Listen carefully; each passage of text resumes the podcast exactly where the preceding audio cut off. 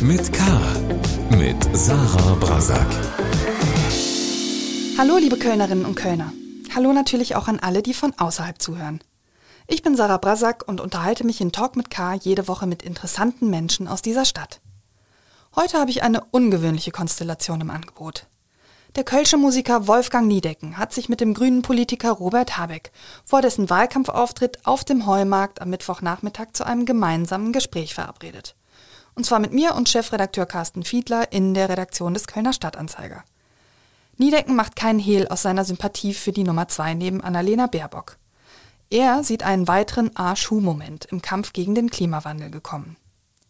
Was die beiden von ihren jeweils vier Kindern gelernt haben, was einen guten Auftritt ausmacht und warum sie beim Thema Gendern über Kreuz liegen, das alles erzählen sie im ausführlichen Gespräch. Wie immer in Talk mit K geht es aber auch um Köln. Und diesmal steht das K auch für Klima. Falls Sie sich wundern, was das für ein Hund ist, der da immer wieder im Podcast bellt, das ist der Hund von Wolfgang Niedecken und seiner Frau Tina.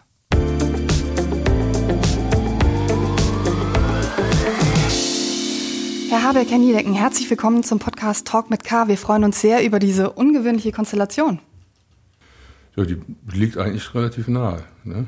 Also, äh, weil wir, ich glaube, wir sind äh, irgendwie auf dem gleichen Dampfer, was, was diese ganze Klimaproblematik betrifft. Also ich habe seine Bücher gelesen und äh, im Fernsehen auch verfolgt, was er macht. Und äh, ich will dazu beitragen, äh, dass da äh, möglichst nach der Wahl ein Richtungswechsel, ein Paradigmenwechsel stattfindet. Das ist mir ganz, ganz wichtig. Für mich ist ungewöhnlich, hier Kölsch eingemeindet zu werden. Aber so ist das halt in Köln. Ja, das ist mir schon klar, dass es hier große nie. Gastfreundschaft ist. Ich bin ja auch ganz häufig hier gewesen und fühle mich in der Stadt auch echt zu Hause, aber trotzdem ist es ja nochmal ein Schritt, so umarmt zu werden. Ja, also äh, wenn, wenn du in Köln in der Theke stehst, du bleibst nie länger als drei Minuten allein. Das geht einfach. Wir müssen natürlich von vorne anfangen. Nordlicht und Kölscher Jung, da müssen Sie natürlich uns und den Zuhörerinnen und Zuhörern erstmal erklären, wo Sie sich überhaupt kennengelernt haben. Ich glaube, es war an einem Abend nach der Lit Cologne. Ich hatte hier irgendeine Veranstaltung, eine Lesung wahrscheinlich, und das ist auch ein paar Jahre her schon. Ja. Und dann ist es eigentlich so, und das zeichnet auch die, die besondere Atmosphäre von diesem Literatur. Inzwischen ist es ja fast eher ein Gesellschaftsfestival aus, dass man dann sich immer noch ein bisschen trifft und zusammensteht und auf einmal stehen, steht man so nebeneinander und ja, dann hat mich Wolfgang angesprochen oder wir standen nebeneinander, so wie er gerade gesagt hat, man steht nicht lange alleine ja, da. Ja. Und ich weiß noch, wie ich gedacht habe, oh, Robert, das war Wolfgang Niedenken, Alter, krass der sagt zu dir Hallo und der weiß, wer du bist. Ich war ganz schön geschmeichelt. Und dann gab es einen losen Kontakt danach. Wäre jetzt übertrieben zu sagen, dass wir täglich dreimal miteinander telefonieren. Aber man hatte sich im Auge so ein bisschen. Aber es ist ein paar Jahre her. Und was ist an dieser Bar passiert? Also neben Hallo wurde Bar, ja auch gesprochen. So ähm, Im Foyer war das. Mhm. Und äh, ich war, er, er, er, kam und ich sah, er war müde. Also er hat den ganzen Tag richtig zu tun gehabt. Ich kriege das schon mit, wenn einer wenn einer eigentlich seine Ruhe haben will. Und deswegen habe ich auch gar nicht großartig angefangen, äh, wichtige Themen äh, anzusprechen. Äh, aber ich habe mich gefreut, ihn zu treffen, äh, weil man, man, hat eine gewisse Sympathie füreinander und äh, ist gut. Also es gibt, gibt Leute, die will man nicht treffen, denkst, oh Gott, wie komme ich denn da jetzt wieder raus, äh, um Gottes Willen. Und, und, bei ihm war dann überhaupt nicht so. Ja. Aber ging es um Politik oder ging es um Musik? Oder ich glaube, er hat gesagt, alles? ihr müsst mal anfangen, das Land zu regieren. Und dann habe ich gedacht, okay, wenn er das sagt, dann muss ich das jetzt mal machen. Und dann haben wir das noch ein paar Jahre gedauert genau. und ja, jetzt dauert es noch ein paar Tage hoffentlich.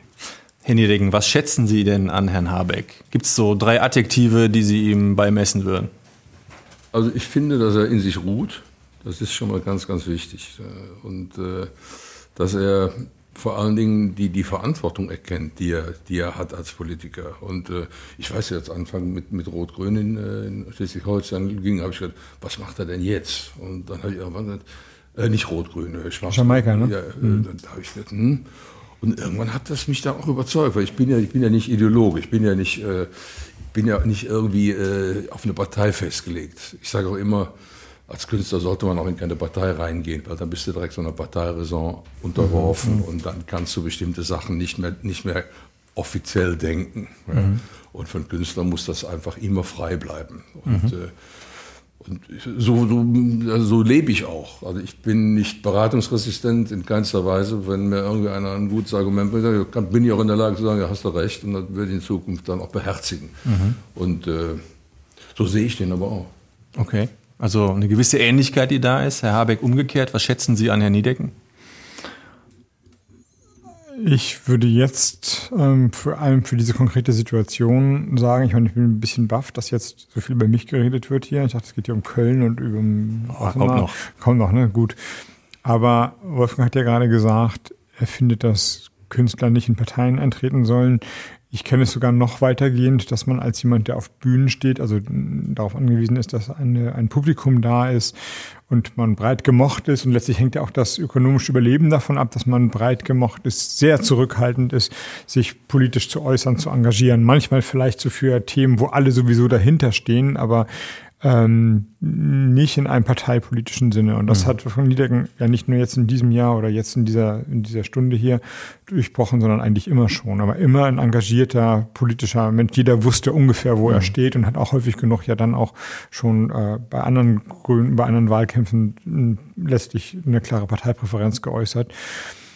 Und ich hoffe, dass also das finde ich eigentlich bewundernswert. Das finde ich bei dir bewundernswert. Nun muss man dazu sagen, dass vielleicht auch wegen dir andere Leute das ebenfalls getan haben, aber dass Personen des öffentlichen Lebens raustreten und sagen, ich bin eben nicht nur äh, Schriftstellerin oder Bade, ich kann auch, ich habe auch eine politische Meinung, macht eigentlich die Gesellschaft ja reicher. Und mhm. ich würde wiederum alle anderen Menschen, die sagen, die Grünen ist nicht so mein Ding, nicht, also bitten deswegen nicht die Lieder von Wolfgang Niedenken nicht zu hören. Andersrum weiß ich ja auch, ein paar Leute mhm. treten für die CDU ein und trotzdem gucke ich die Filme von denen an oder weiß nicht, würde die Bücher von denen mhm. besorgen. Das macht ja eine Gesellschaft aus, dass sie plural ist, aber es das heißt eben auch, dass Leute zu ihrer Meinung stehen. Mhm. Herr Niedecken, jetzt muss ich aber doch mal fragen. Ich habe ein Interview anlässlich Ihres 70. Geburtstags gehört und da haben Sie wörtlich gesagt, ich bin kein Politrocker, der am Abschluss des Konzerts eine Gebrauchsanweisung gibt und den Fans sagt, bitte in folgende Partei eintreten, ja. bitte in folgende Gewerkschaft. Ja, ja, okay. Das muss man den Leuten selbst überlassen. Dass Sie jetzt mit Herrn Habeck fünf Tage vor der Bundestagswahl zusammen ein Interview geben, das klingt ja sehr schwer nach einer Wahlempfehlung für die Grünen und, und ist es auch. Ist da bei Ihnen was passiert jetzt auch in den Nein, vergangenen Monaten? Ich sage ja nicht, Sie sollen in eine Partei eintreten oder was, sondern ich sage auch nicht, welche Partei sie wählen sollen. Ich sage, äh, am Schluss meiner, meiner Konzerte, die ich momentan spiele, äh, sage ich irgendetwas Lapidares. Äh, ich sage, tut uns Gefallen, lasst euch impfen, damit, das, damit wir demnächst wieder ganz normale Konzerte machen können und wählt keinen Scheiß. Und da sollte sich jeder selber überlegen, was er, was er wählt. Allerdings, wenn man, wenn man mich kennt, wenn man mich etwas verfolgt hat, dann weiß man, äh, dass ich äh, Rot-Grün für, für das Ideale, Grün-Rot oder was auch immer, welche Farbkonstellationen da rauskommen, das halte ich schon für, für, für, für sehr, sehr, für sehr, für sehr wichtig. Also alle, alle anderen Farben, die da noch dabei kommen, verwässern das nur. Und ich denke, wir, wenn, wenn es tatsächlich so weit kommt, äh, keine Ahnung, äh, man soll ja nicht über die Prognosen reden. Ja, wenn es so weit kommen würde, wäre das für, für uns alle eine, eine Wohltat für das ganze Land wäre das eine Wohltat, weil dann kann man sich der Ökologie widmen und äh, vielleicht, wenn, wenn man die Angst hat, dass bei, bei den Grünen vielleicht so die, die ganze äh, Ökon Ökonomie äh, so, oder die, die, äh, die Arbeitsplätze zu kurz kommen würden. Äh, also die SPD tritt schon, SPD ist ja auch immer eine Kümmererpartei gewesen. Und die, äh, ähm, ich schätze die SPD übrigens sehr. Äh, äh, aber äh, wir haben schon sehr früh, wir haben uns damals stark gemacht bei der Grünen Raupe. Mhm. Äh, allerdings habe ich nur einen Auftritt. Mein, das war der Wahlkampf, der erste ja. Bundestagswahlkampf. Und dann gab es dann gab's, äh, viele Jahre später, ich glaube, das war 87, gab es äh, Winterzauber. Da habe ich mit meiner, mit meiner Soloband gespielt, ein paar Gigs, mit Klaus dem Geiger sogar, das war eine sensationelle Kapelle. Und äh, ja, und dann, haben wir, äh, dann kam dieses Ding am Brandenburger Tor, wie dieses Konzert am Brandenburger Tor zustande kam. Das war, glaube ich, 2002, kann das sein? Die Wahl, wo dann, wo dann Fischer hm, und wo, wo, dann, wo die, wo dann nochmal, äh, wo dann Gott sei Dank ganz knapp gewonnen wurde. Mhm. Weil ansonsten hätten wir den, Irak, den, den Irakkrieg an der Backe gehabt. Das war, das war für mich, das war für mich damals ganz, ganz entscheidend. Ich weiß noch, ging äh, Patti Smith Konzert in, in, der, in, in Köln hier in, in dem E-Werk gucken und auf einmal diese, diese stolze Punk-Lady macht eine Ansprache wegen Leute, ihr habt, wenn ihr wählen geht, ihr entscheidet über Krieg und Frieden. Und dann habe ich also, okay, du musst aus der Deckung, du musst das machen. Und das ist jetzt auch wieder so. Man muss einfach aus der Deckung. Die Interviews, die ich normalerweise gebe, die sind immer alle sehr konkret und äh, trotzdem äh, äh, würde ich jetzt nicht auffordern, bitte nur grün wählen. Ich habe auch nichts dagegen, wenn einer SPD wählt. Ja, äh, Okay. Ich glaube, es ist ja auch keine Überraschung, ne? Es ist keine dass, Überraschung. sie, dass sie nicht dem konservativen Lager äh, sich zugehörig fühlen, sondern äh, ein bisschen sich anders politisch ähm, äh, positionieren. Andersrum ähm, ist es aber auch so, dass sie ja Frau Merkel durchaus schätzen. Ja, die Frau Merkel schätze ich, so schätze ich äh, vor allen Dingen nach dieser ganzen sogenannten Flüchtlingskrise. Also die hat äh, mich da sehr überrascht. Ich habe das nicht zugetraut. Ich meine, ich kenne eigentlich keinen, der nicht am Anfang ihrer, ihrer Bundeskanzlerschaft äh, Witzchen gemacht hat. Ich kenne eigentlich, bei persönlichen Kreis kenne ich keinen. Und dann irgendwann muss man aber auch in der Lage sein zu sagen, äh, hoppla, äh, also die hatte so viel Eier, äh, Cojones, also ein bisschen vornehmer, äh, wie die meisten äh, alle vermissen haben lassen. Ja? Und äh, das werde werd ich ihr immer verdankbar sein. Also das ist so, äh, fast so schon mal das Gefühl, ich muss mich bei der mal entschuldigen, weil ich so viele blöde Witze darüber gemacht habe. Aber das fand ich sensationell. Wie die das da durchgehalten hat, äh, Chapeau. Was würden Sie denn jetzt sagen? Ist Annalena Baerbock eine würdige Nachfolgerin für Angela Merkel? Oder hätten Sie Robert Habeck lieber als Bundeskanzlerkandidaten der Grünen gesehen? Also das ist, glaube ich, verschüttete Milch. Vielleicht nochmal zurück zu Annalena Baerbock. Äh, ich kenne von ihr nicht so viel, wie ich von ihm kenne. Die letzten beiden Bücher gelesen und äh, äh, ja. ja, mit großem Vergnügen gelesen. Mich, hat, mich haben dieses, diese Gender-Geschichten, die pro Seite immer wieder abgelenkt. Scheiße, jetzt muss ich mich wieder neu konzentrieren, aber das ist egal. Von der, von der Sache her äh, hat das absolut alles meine, Zu, meine Zustimmung gefunden und vor allen Dingen sind da auch Utopien drin. Äh, weil, also wenn ein Künstler schon nicht mehr keine Utopien mehr hat äh, und wenn ein Po- Politiker dann auch noch Utopien hat, ohne dass sie spinnert werden, dann ist das schon mal sehr viel wert. Äh, ohne, ohne Utopien kommen wir nicht mehr weit. Herr Habeck, Sie müssen da jetzt natürlich gerade viel drüber sprechen, aber es ist ja durchaus kein Geheimnis, dass Sie auch gerne Kanzlerkandidat geworden wären. Meine Eltern, die im Alter ungefähr von Wolfgang Niedecken sind, sagen grün, ja, prinzipiell schon, aber die Annalena Baerbock ist mir zu jung und zu unerfahren, um Kanzlerin zu sein. Den Habeck hätten wir gewählt. Bereuen Sie auch angesichts der schlechten oder nicht idealen Zahlen für die Grünen gerade nicht bitter, dass Sie Ihren Anspruch nicht auch durchgesetzt haben? Es gab eine Woche, wo ich mich ein bisschen schütteln musste. Da habe ich ja immer offen drüber gesprochen und ich bin heilfroh, dass ich das in dieser Woche gemacht habe, weil da ja, äh, da war eigentlich der einzige Raum, das auszusprechen, um danach nie wieder darüber reden zu müssen. Und das war eine Woche, wo alles nach oben ging. Stellen Sie sich vor, ich würde jetzt auf einmal sagen, oh, hätte ich auch gerne gemacht, dann wäre ja vielleicht was los. Jetzt und danach war fein. Danach war das für mich gut, dann habe ich mich mit der Situation arrangiert und habe seitdem mit aller Kraft, die ich aufbringen kann, für Annalena, für die grüne Sache Politik und Wahlkampf gemacht. Also insofern gibt es da gar nichts zu bereuen. Ähm, Das ist eine Entscheidung, die gefällt wurde. Sie ist abgewogen gefällt worden und jetzt machen wir Wahlkampf, um das beste grüne Ergebnis rauszuholen, das wir rausholen können.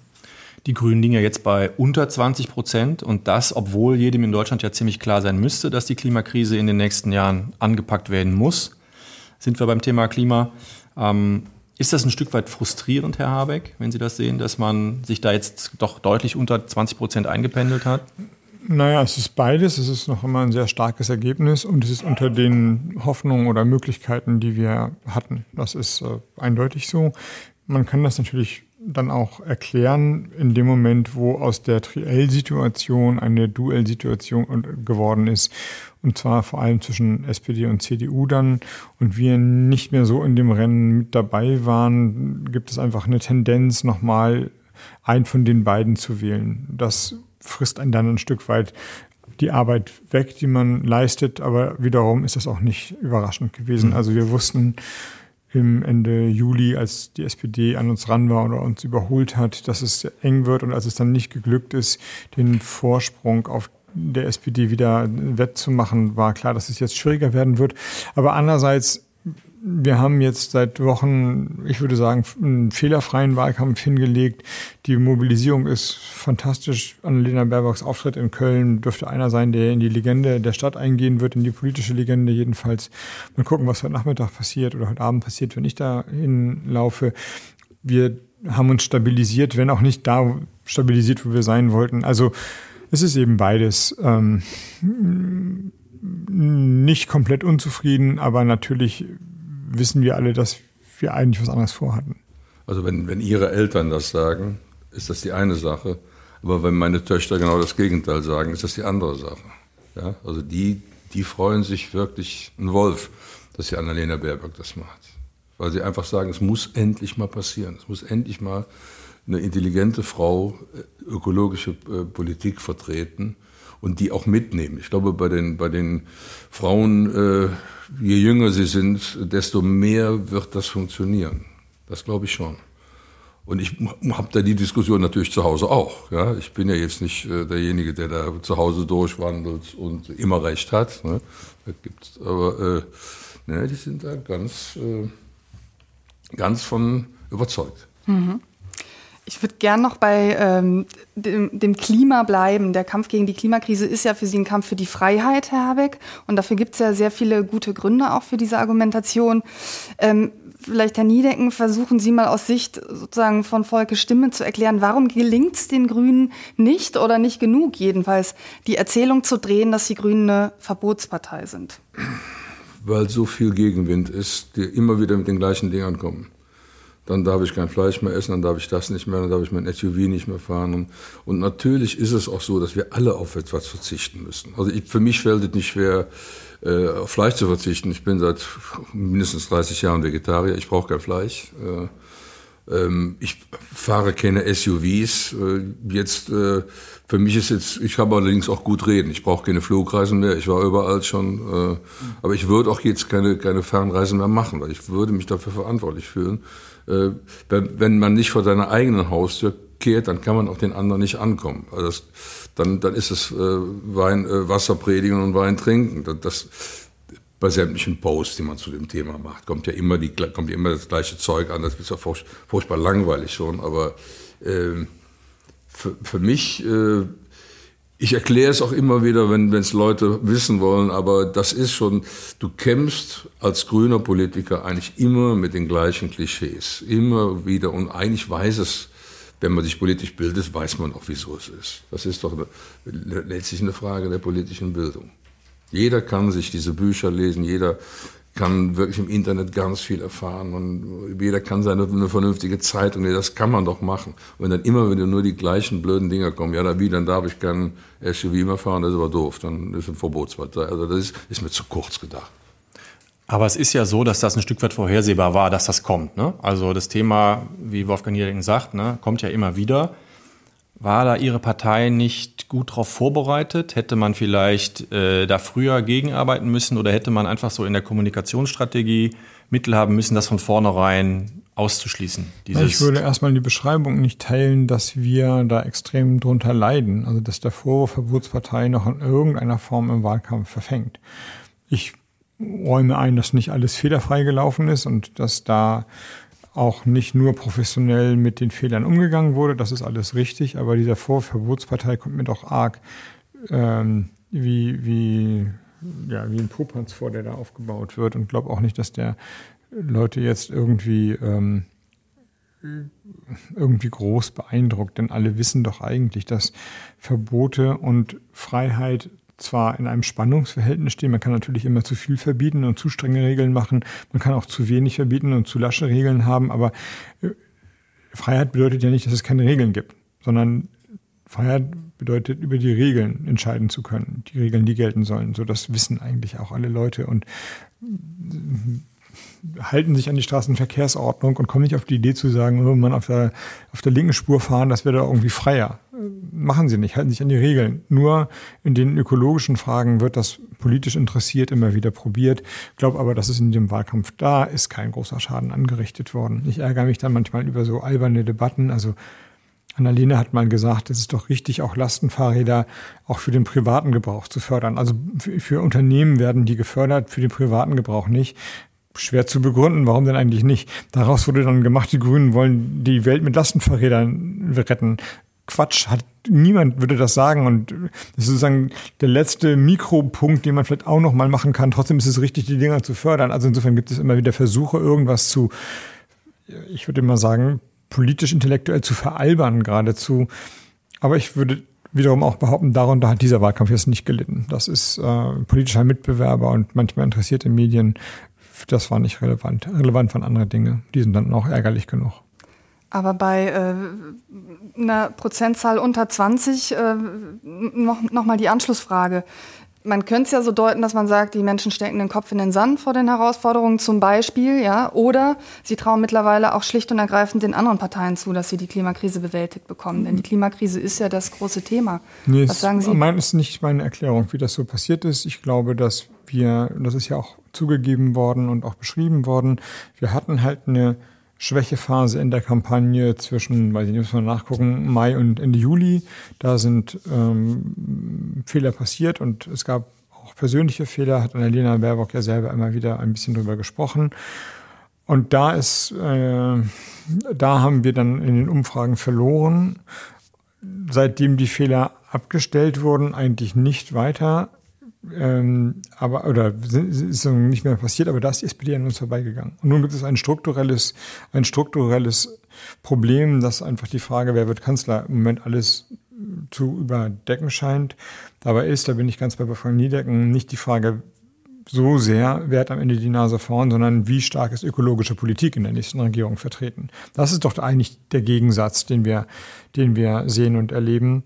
Aber den muss man eben durchbringen und das ist vergleichsweise schwer täuschen eigentlich diese Signale, die man jetzt auch in den letzten äh, Triellen gesehen hat, dass es äh, eine ganz klare Präferenz gibt, auch der Grünen zur SPD und auch der SPD zu, zu den Grünen. Also ist das aus Ihrer Sicht offen und wird erst nach der Wahl dann je nach Wahlausgang betrachtet oder ist das schon relativ klar, dass es aus grüner Sicht eindeutig äh, zumindest irgendeine rot-grüne Konstellation geben soll? Das ist nicht das Gleiche. Es gibt eine Präferenz. Das ist ja auch immer ausgesprochen worden, dass die SPD uns am nächsten steht. Und das ist, wenn es nur SPD und Grüne wären, auch ähm, eine klare, einen klaren Weg zu einem Bündnis gehen, geben würde. Das, ne, also jetzt mal unterstellt, es gäbe eine rot-grüne Mehrheit am Wahlabend. Man müsste wahrscheinlich gar nicht groß sondieren. Man würde nochmal kurz miteinander, mit allen Parteien reden, aber das Ding würde einfach zack gebaut werden. Da, da warten im Grunde alle drauf. Da hat von Niedrigen schon recht. Und die anderen Parteien verwässern das natürlich, machen es komplizierter, schwächen Dynamik, Elan, auch inhaltliche Klarheit ab. Das ist äh, dann einfach zuzugeben und zu erwarten.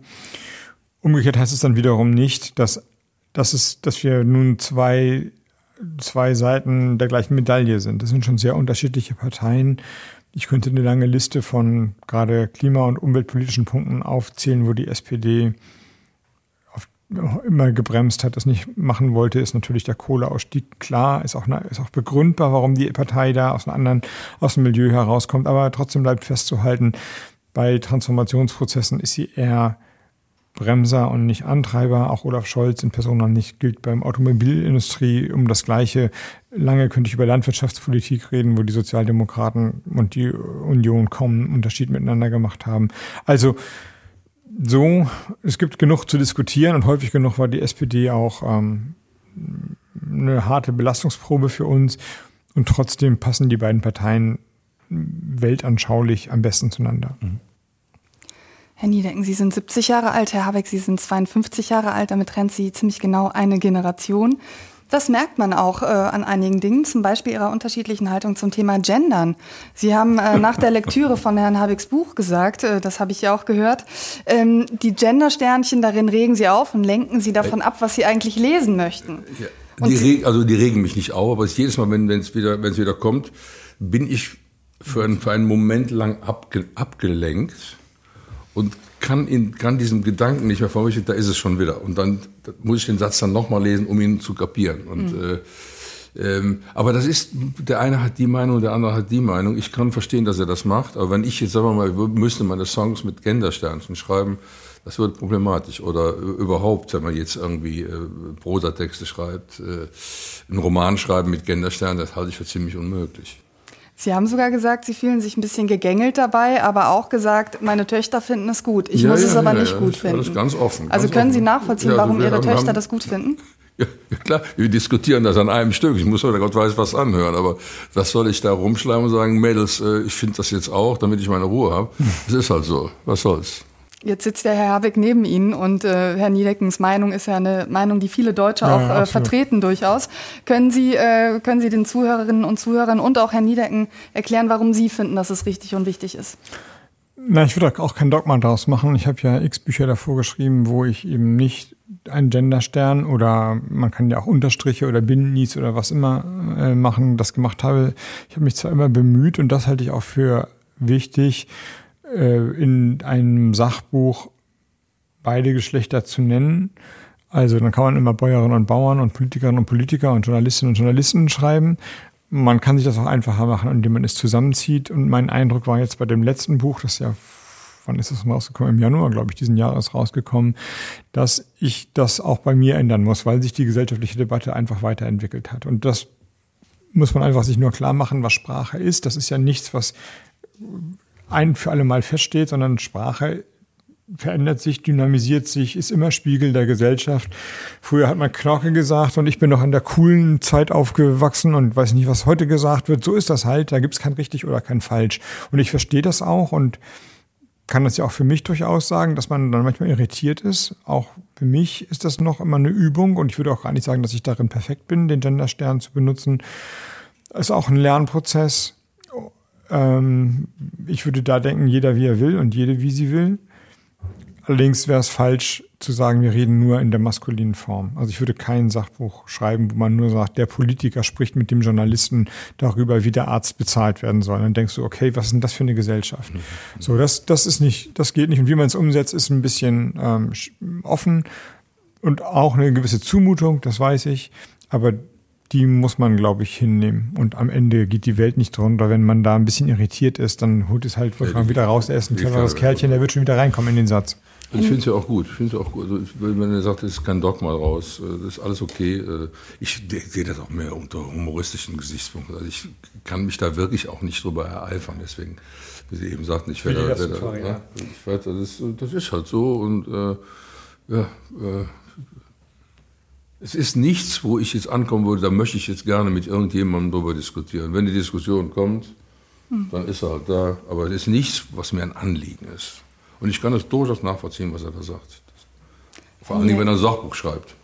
Herr Niedecken ist ja jetzt äh, sozusagen ein, ein, ein jeder Jack ist anders und jeder wie er will, höre ich daraus. Es gibt ja eine große emotionale Debatte tatsächlich auch, Stichwort äh, Dieter Hallervorden, Vergewaltigung der Sprache. Können Sie sich erklären, warum das so ein, so ein emotionales Wutthema ist? Auch? Ja, erklären kann man das, weil Sprache gerade für Kunst- und Kulturschaffende was äh, sehr Persönliches ist und aber auch Menschen ähm, im privaten Sprachgebrauch, wenn man sagt, das sagt man aber nicht oder das ist richtig oder falsch, sich häufig sehr persönlich angegriffen fühlen. Das kennt man nicht nur beim Genderstern, sondern wenn bestimmte Sprichworte oder Bezeichnungen, die man 30, 40, 50 Jahre lang benutzt hat, auf einmal als Rassismus erkannt werden und dann darum gebeten oder aufgefordert wird, das nicht mehr zu sagen, dann hört jeder automatisch, der das 30, 40, 50 Jahre lang gemacht hat, du bist ein Rassist gewesen jedenfalls.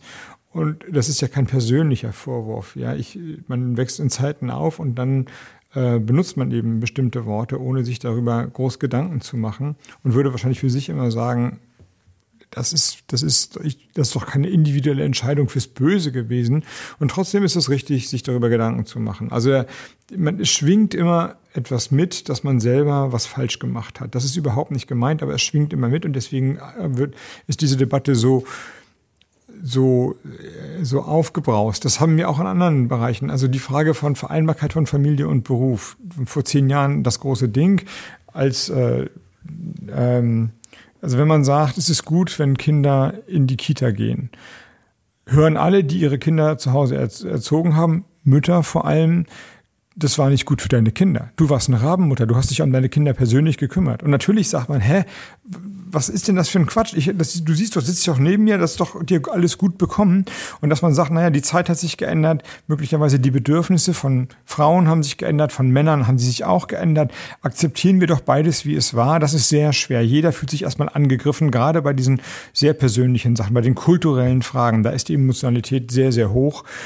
Ne, das letztes Beispiel, wenn, das kennt jeder, glaube ich, und jede, dass wenn Großmutter einen Sonntagsbraten macht und die Enkelkinder sagen, ich esse aber, ich will den, ich will den Hasen oder den Rehrücken nicht essen, ich esse kein Fleisch mehr, dann ist das keine individuelle Entscheidung, dann isst eben die Kartoffeln, sondern dann fühlt sich jede Großmutter vorgeführt und sagt, ich habe das doch mit so viel Liebe gekocht. Du liebst, du glaubst, du willst meine Liebe nicht mehr und zack, zerstreitet sich die, die Familie Über den Braten.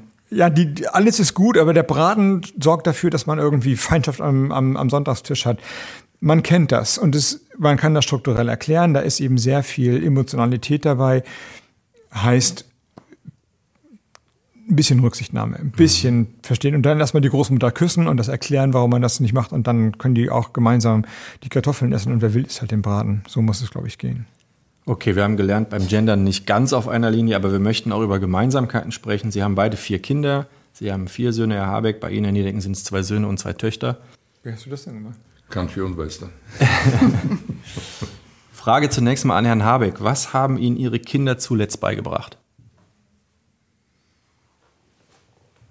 Meine Kinder haben mir insgesamt äh, ich will jetzt sagen, ewige Jugend geschenkt, dann ist das ein bisschen übertrieben, aber ich, da ich glaube oder hoffe, dass ich ein Freund meiner Kinder bin und sie mich auch als Freund begreifen, ähm, halten die mich immer, fordern die mich immer wieder neu mit ihrem Leben und das ist ein totales Glück. Und zuletzt beigebracht, äh, würde ich sagen, haben sie mir ähm, das Update von meinem Handy vernünftig zu installieren. Wie ist das bei Ihnen, Herr Niedecken? Ah, nee, und Basketballwürfe. Wir haben beim Anfang des Corona, der Corona-Pandemie einen Basketballkorb äh, besorgt und dann da ein bisschen rumgespielt und ich habe gemerkt, dass ich äh, die falsche Wurftechnik habe. Und dann haben sie mir gezeigt, wie ich die Hand halten muss und tatsächlich geht der bald dann besser rein. Okay. Herr Niedecken. Also was hier Updates mit Handys betrifft, da sind meine Damen für zuständig. Ich bin da absoluter Steinzeitmensch. Wenn das keiner für mich machen würde, würde ich wahrscheinlich meine Nachrichten trommeln, nehme ich an. Aber so ansonsten, also meine Kinder bringen mir schon einiges bei. So, also äh, ein ganz, ganz einfaches Beispiel. Äh, ich bin eigentlich, wenn ich jemanden trösten will, dann versuche ich irgendwie ganz viel zu erklären, mich da so rein zu versetzen und vielleicht hättest du so machen müssen oder vielleicht kannst du so und so machen. Und irgendwann sagt meine Jüngste, sagt zu mir, du musst mir gar nichts groß erzählen, nimm mich einfach in den Arm, drück mich und dann weiß ich, dass du bei mir bist und dann ist das, den Rest mache ich alleine. Das musst du aber auch, auch mal erst mal, mal erkennen als äh, Vater einer erwachsenen Tochter. Mhm. Sie ja. haben ja mittlerweile auch zwei Enkel, ja. richtig? Zwei. Mhm. Ja. Lässt Sie das mit anderen Augen oder auch durch deren Brille so ein bisschen auf die Zukunft schauen? Ja, also definitiv. Also die, die, die, die sind beide innerhalb von neun Tagen geboren. Also erst, erst kam der Quinn, dann, dann kam der Noah. Und äh, komisch, also fast, als wenn es ein Instinkt wäre. Ich, ist auf einmal noch ein anderer Zeitraum hat sich geöffnet. Ich bin jetzt nicht nur dafür zuständig, dass es meinen Kindern gut geht, ich bin auch noch dafür zuständig, dass es den, den, den, den, den Kleinen da gut geht. Und äh, da ist nochmal eine andere zeitliche Dimension und äh, das, keine Ahnung, ob ich da Macho bin oder was, ich habe dafür zu sorgen, dass das klar geht. Sie beide verbindet ja außerdem, dass Sie auf Bühnen stehen. Im Moment natürlich ganz besonders, Herr Habeck, äh, Ihr Publikum für sich einnehmen müssen. Herr Niedecken, ich habe mich gefragt, ab welcher Konzertminute weiß man eigentlich, ob es ein richtig guter Auftritt wird oder ein Flop? Ich erst? Mhm. Ich weiß das unmittelbar, sobald ich das Publikum sehe. Was, woran merkt man das? Ich merke das an den, an den Augen, äh, wie, wie, die, wie die Mimik ist von den Leuten, dass sie sich freuen und äh, das ist natürlich ein Privileg, dass ich jetzt wirklich seit über 40 Jahren erleben darf. Ich bin noch nie irgendwo in, in, in eine Konzertsaal gekommen, wo so, so ganz am Anfang, da standen sie dann so da oder äh, mit verschränkten Armen. Oder gutes Beispiel, als wir zum ersten Mal auch außerhalb von Köln in großen Hallen gespielt haben, waren die Kölner eifersüchtig. Das hat aber ungefähr äh, ein halbes Stück lang gedauert und dann waren sie wieder happy. Äh, die waren am Anfang tatsächlich eifersüchtig, dass wir nicht nur in Köln spielen, dass wir auf einmal bis Flensburg gespielt haben oder was. So, aber äh, das ist schon ein Privileg, wenn man irgendwo ankommt und die Leute freuen sich auf einen. Das ja, und angenommen das nicht, gibt es ein Ass im Ärmel, das man dann ziehen kann? Na, musst du halt überzeugen, da musst du irgendwie Leute einbinden. Also da, äh, allerdings, da bin ich altes Zirkuspferd, das kriege ich schon geregelt. Also da, das ist so, das ist so mein Parcours. Da habe ich auch immer Heimrecht. Herr Habeck, jetzt Sie. Ja, ganz ähnlich. Ich würde auch denken, dass man äh, vom ersten Moment an ungefähr weiß, ob das gut oder anstrengend wird. Das ist, ich weiß noch nicht genau, woran es liegt. Ich glaube, dass es nicht ähm, eindimensional ist. Also natürlich, wenn man selber strahlend auf die Bühne geht, gute Laune hat und erstmal mit einem Witz anfängt und locker ist, dann gibt es auch eine Energie ab und die wird dann aufgenommen und kommt dann zurück. Aber es ist eben auch so, dass man manchmal eine, wir machen ja alles draußen, einen Platz betritt und du merkst, die haben Bock. Das ist, da ist eine Stimmung, da kommt dir was entgegen und da musst du noch die Arme aufmachen und du wirst getragen, einfach von, weil, weil, weil der Abend ein guter werden soll. So dass es, also das würde ich sagen, ist ein großes Rätsel, auch nicht wirklich äh, rational zu beschreiben, wie so eine Interaktion zwischen Bühne und Publikum funktioniert. Das, das ist noch immer eine magische Konstellation auf eine Art. Und manchmal ist es eben auch so, dass aus Gründen, die man ebenfalls genauso nicht erklären kann, eigentlich ist alles perfekt. Das Wetter ist da, die, der Platz ist voll. Du hältst eigentlich die gleiche Rede oder bist genauso drauf wie immer und trotzdem ist es irgendwie zäher, passiert nicht, keine Ahnung, woran es liegt. Man kann es nicht irgendwas ausdenken, das Essen war nicht so gut oder die Norddeutschen sind sperriger als die weiß ich nicht, Rheinländer vielleicht oder in Ostdeutschland hat man es schwerer als Grüner. Man kann das irgendwie erklären, aber dann gibt es wieder x andere Abende, die das gebrochen haben, wo du auch in Norddeutschland oder in Ostdeutschland euphorische Abende hattest.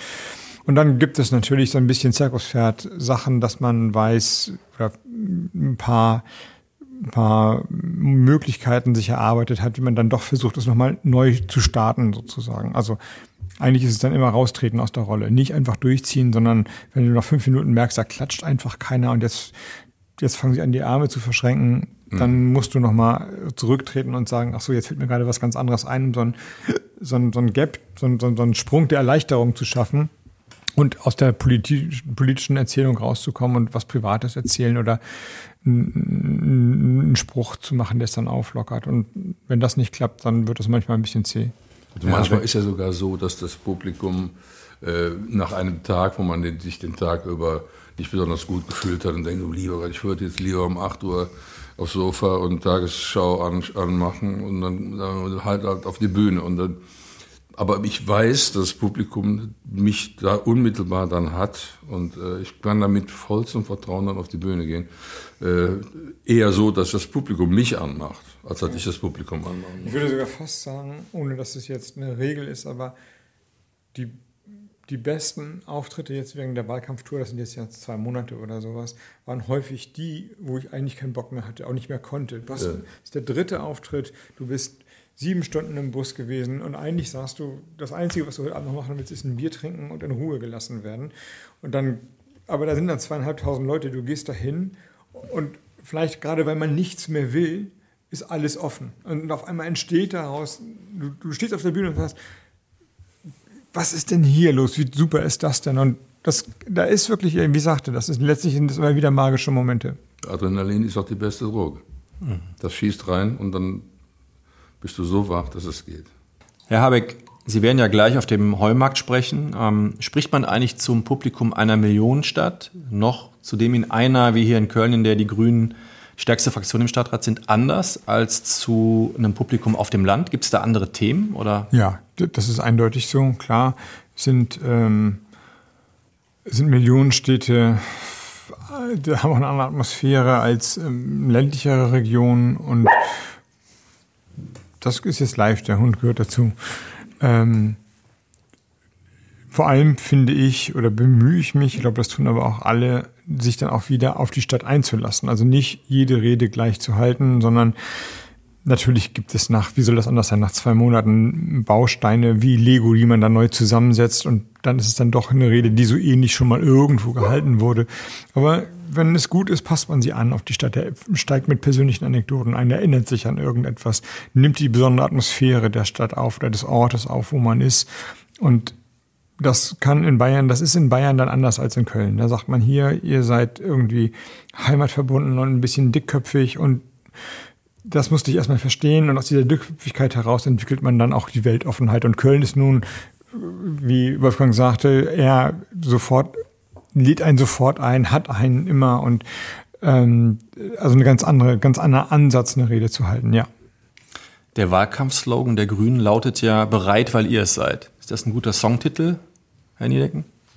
Müsste ich drüber nachdenken. Ja, das würde ich mal, äh, kann ich wahrscheinlich morgen beantworten. würde ich drüber nachdenken, wie, wie das klingt oder was steckt dahinter, was steckt da für mich hinter, weil so ein Slogan oder auch eine, eine gute Singlezeile ist natürlich eine, wo sich jeder alles Mögliche rein interpretieren kann. Also ich meine, verdammt lang her, weil das war ein ganz anderes Stück als das, was, das wurde ganz anders aufgenommen als das, was ich gemeint habe. Das war damals halt für meinen Vater, dass ich lange nicht mehr mit meinem Vater gesprochen habe. Dann war er tot. Und so, und, äh, aber jeder hat in diesen Refrain alles reingelegt, was er wollte. Verdammt lang her, dass wir auf Klassenfahrt waren, verdammt lang her, dass man Fußballverein mal gewonnen hat, alles Mögliche, ja, und, äh, aber ähm, bereit, weil ihr seid, ist auf jeden Fall ein, einer, der, der nicht allzu weit ähm, zu interpretieren ist, weil da denkt man schon darüber nach. Sind wir wirklich alle bereit? Und deswegen ist man bereit. Äh, vielleicht ist es auch ein bisschen Wunschdenken. Kann natürlich auch sein. Bereit, weil ihr es seid. Son würde ich ja wünschen, dass ihr alle bereit wären. Ja. Ich, ich würde es mir wünschen. Wir müssen in einem Podcast, der Talk mit K heißt, natürlich auch über Köln sprechen in der Schlusskurve. Und Herr Habeck, Sie haben ja gesagt, äh, Sie, Sie grooven sich äh, auch schon mal langsam warm für den Heumarkt äh, und wo Sie dann persönliche Bezüge einbauen. Die Kölnerinnen und Kölner mögen es bekanntlich sehr, sehr gerne, wenn man über ihre Stadt spricht, auch Menschen, die von außerhalb kommen. Und deswegen die Frage, was verbinden Sie denn mit Köln? Ach, inzwischen so viele Geschichten. Vielleicht die die beruflichste, mein Verlag ist hier, also Kiepenheuer und Witsch ist mein Verlag jetzt seit drei Büchern und das ist jetzt wirklich ein besonderer Verlag, der noch ein echter Autorenverlag ist, wo die Lektorin und die, der, die Verlegerin und der, der ganze Laden für das, was sie tun, brennen und eine starke Identität auch mit dem Projekt haben. Und deswegen war ich dann häufig hier und die Arbeit an dem Buch, die Auswahl von Covern, die, das Gespräch mit den Kollegen, Lit Cologne ist vielleicht das zweite, was ich erwähnen sollte, dass ähm, das ein Festival ist, wo ich sehr früh schon eingeladen wurde, wo ich immer total dankbar war, dass ich da schon hin durfte und wir uns kennengelernt haben. Und das habe ich über die Jahre gesehen, wie sich das gemausert hat von, ähm, von einem Versuch, muss man eigentlich sagen, zu vielleicht dem Treffpunkt der deutschen progressiven Kunstkultur und intellektuellen Szene des Jahres. Also fantastisches Ding. Dann die Stadt selbst, das ist dann damit verbunden, wie viele Abende am Rhein. Ich äh, habe eine Joggingstrecke in Köln und freue mich, wenn ich heute Abend um vielleicht 20, 22, 21 Uhr fertig bin, nochmal auf den alten Faden zu laufen und dann den Rhein runter zu laufen und, und ähm, Brückentour dann, auch auf die Schelsig, oder? Ich muss mir immer merken, wie viele Brücken es sind, weil ich, also ich laufe eigentlich nicht so gerne mit dem Handy, dass ich irgendwie stoppe die Zeit, aber sich vorher anzugucken, okay, du läufst sieben Brücken, das kann ich mir merken. Und, und dann wieder zurück, so ungefähr. Ähm, ja, also jetzt ein bisschen weniger, weil ja doch äh, die Pandemie vieles gebremst hat, aber Köln war mal ja, war mal Schnittpunkt für alle meine Wege und ich habe total viele Erinnerungen, Bilder und eben auch viele Freundschaften in der Stadt. Herr Niedecken, wie würden Sie am Nordlicht die Kölsche Seele näher bringen? Welche Orte? Welche Orte? Mhm. Lassen wir den Dom mal weg. Den Dom lassen wir mal weg, ja. ja, ja. Also ich würde, ich würde eigentlich vom, äh, vom Silverinstor bis zum Eigelsteintor einfach nur geradeaus gehen und aufmerksam gucken. Wir bestechen da ja nicht überall durch unsere äußeren Werte, ne?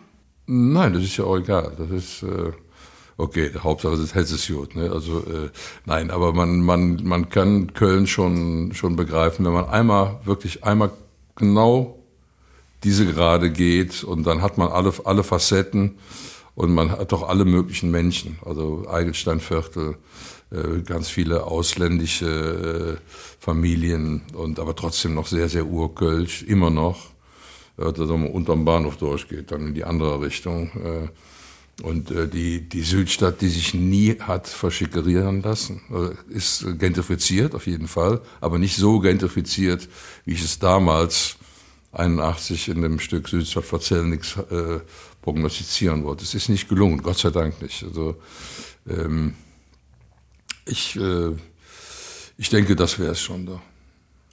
Am 9. November 1992 gab es in Köln ja ein ziemlich legendäres Konzert mit dem Titel Arschu Zeng auseinander. Befinden wir uns gerade in einem anderen historischen Arschu-Moment, Herr Niedecken? Die Geschichte wiederholt sich ja wie eine Wendeltreppe. Ne? Das ist äh, immer auf einer anderen Ebene. Und äh, andere Sachen sind dann wichtig. Damals, 92, brannten die ersten Asylantenheime. Wir haben das ganz, ganz dringend gespürt. Wir müssen in Köln was machen. Wir müssen in Köln was machen, auch um den Kölnern die Gelegenheit zu geben, zu sagen, an uns müsst ihr vorbei. Und das war dieses Arschutzengen auseinander. Das war ein unfassbarer Erfolg. Da kriege ich heute noch eine Gänsehaut, wenn ich daran denke. 100, wir haben gehofft, dass 20.000 Leute kommen. Es kamen 100.000. Es war unfassbar.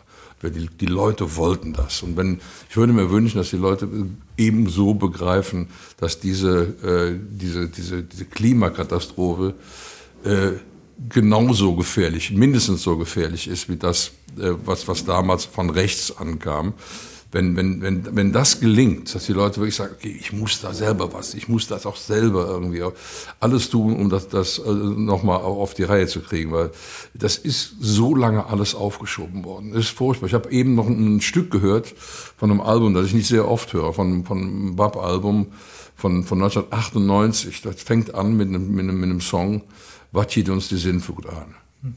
Das ist, äh, das eben gehört und habe gedacht, äh, ich bin ja nicht der Erste, der gemahnt hat. Man hat ja 20 Jahre vorher auch schon gemahnt. Da war die ganze Sache mit der Atomkraft und sowas.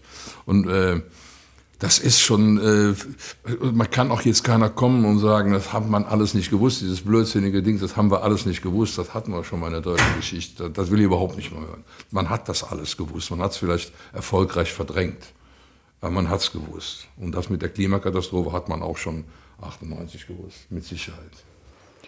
Jetzt ist die Wahl am Sonntag. Wir haben gelernt, Wolfgang Niedecken wird Grün wählen. Äh, letzte Frage vielleicht an Sie, Herr Niedecken.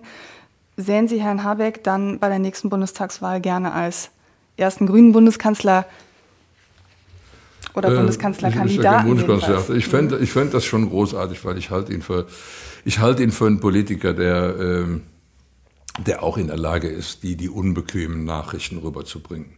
Wir haben ganz viele Politiker, die sich an einem Stück, äh, die am Rumlavieren sind ohne Ende, die nicht in der Lage sind, äh, Dacheles zu reden.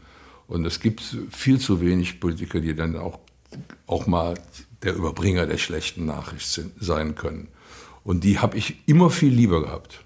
Die, die auch etwas sperrig sind. Klar, kann man sich dann abarbeiten, aber rumlavieren, äh, äh, ich kann teilweise die Talkshows schon nicht mehr sehen. Ich werde teilweise schon wahnsinnig. Vor lauter Rumlaviererei, da, da, da rollen mir sich die Fußnägel hoch, weil keiner irgendwie äh, dann auch tatsächlich mal sagen will, äh, wie es 2G, äh, 3G in, in dem Zusammenhang, wie man, wie man äh, diesen ganzen Schadstoffausschuss runterkriegen kann. Die FDP kommt immer nur mit, mit irgendwelchen äh, technologischen Neuerungen, die dann irgendwie, das, wir können genauso weitermachen wie jetzt. Wir müssen nur dann irgendwie äh, sehen, dass wir die technologischen äh, Verbesserungen hinkriegen. Ich kann es nicht mehr hören. Das habe ich jetzt, jetzt, jetzt seit, seit 30 Jahren gehört und noch länger. Ich kann es einfach nicht mehr hören. Die wollen einfach nur weitermachen. Weiter so. Herr Habeck, zwei letzte Fragen an Sie. A, erfüllen Sie Herrn Niedecken seinen Wunsch? Und B, wann sehen wir Sie in Köln auf einem BAP-Konzert?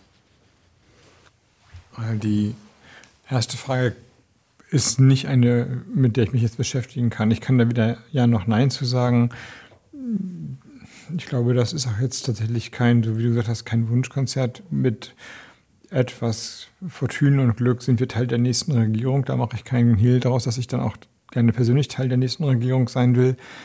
Da ich schon im Amt war, weiß ich, dass es auch immer schiefgehen kann. Und wenn ich da reingehe, will ich auch das Risiko eingehen, dass es schiefgehen kann. Wenn man Wolfgangs Botschaft folgt, muss man ja jetzt in der nächsten Regierung äh, voll ins Risiko gehen. Also auch neue Wege suchen und die können eben auch mal schiefgehen. Und es kann eben auch sein, dass in vier Jahren keiner mehr ein Stück Brot von mir haben will, weil einfach die Dinge nicht, äh, nicht funktioniert haben. Aber ich will jedenfalls nicht Minister werden, um nichts zu probieren. Dann kann ich auch sein lassen. So, und erst dann wird sich die Frage stellen, und das gilt für andere Gründe ganz genauso, wo stehen wir eigentlich? Wer hat wie reüssiert, wer hat noch, wem hören die Menschen überhaupt noch zu oder hat man so viel probiert, vielleicht auch gut hingekriegt, aber so viel Zumutung gemacht, dass man sagt, okay, die vier Jahre, das war, das war ein Privileg, dass ich die hatte und jetzt ist auch die richtige Zeit zu sagen, mehr fordere ich gar nicht, weil ich weiß, andere haben mehr Kraft, Energie, mehr Zustimmung. Das weiß man alles gar nicht ganz genau. Ich glaube, man kann sich jetzt nur darauf einstellen, die Verantwortung zu suchen, voll in sie zu gehen und der Rest ist dann zu beurteilen, wenn wir das Jahr 2024 haben. Und äh, das BAP-Konzert ist einfacher zu beantworten, immer vorausgesetzt, äh, es gibt die Zeit, ne, das ist ja nun der Plan, ist die nächsten vier Jahre alles diesem Privileg dann unterzuordnen. Aber wenn er nochmal Zeit ist und ihr spielt, dann bin ich sofort dabei. Er kann zum verschobenen Geburtstag kommen. Oder Sie kommen mal nach Berlin, auch machbar. Ja, Berlin ist, äh, ich weiß nicht, ob er dann Zeit hat. Mit schon. Konzert. Um, um die Zeit wird er, also wir werden im, er im in November Berlin? in Berlin mit, mit, dem kleinen, mit dem kleinen Programm spielen. In der, wie heißt die, Kulturkirche oder wie heißt das? Ja, ja, das gibt's. Ja. Ja, mal gucken. also sag mal Bescheid wann. Und das, ich weiß ja, bis Sonntag weiß ich genau, was ich tue. Nach Sonntag weiß keiner, was er tut. Aber es wird viel sein und da muss man schauen. Aber vielleicht gibt es auch einmal eine Lücke und man sagt, guck mal, 17.30 Uhr, du hast frei, dann bin ich dabei. Ja, gut. Okay. Herr Niedecken, Herr Habeck, wir danken Ihnen für das Gespräch. Ich danke.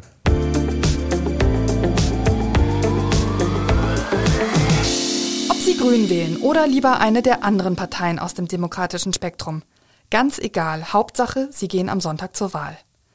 Ich möchte an dieser Stelle neben weiteren Folgen von Talk mit K unseren neuen Podcast Stadt mit K News für Köln mit den wichtigsten Nachrichten des Tages aus Köln empfehlen. Die gesamte Podcast-Familie des Kölner Stadtanzeiger finden Sie auf unserer Internetseite. Konkret unter ksda.de slash podcast. Oder aber, indem Sie das Stichwort Kölner Stadtanzeiger bei einer Podcast-Plattform Ihres Vertrauens eingeben. Sie können die Podcasts dort auch kostenfrei abonnieren, um keine neue Folge zu verpassen. Mich erreichen Sie übrigens per E-Mail. Ich freue mich über Feedback oder Talkgastvorschläge unter sarah.brasak.dumont.de. Bis zum nächsten Podcast sage ich Tschüss und auf Wiederhören.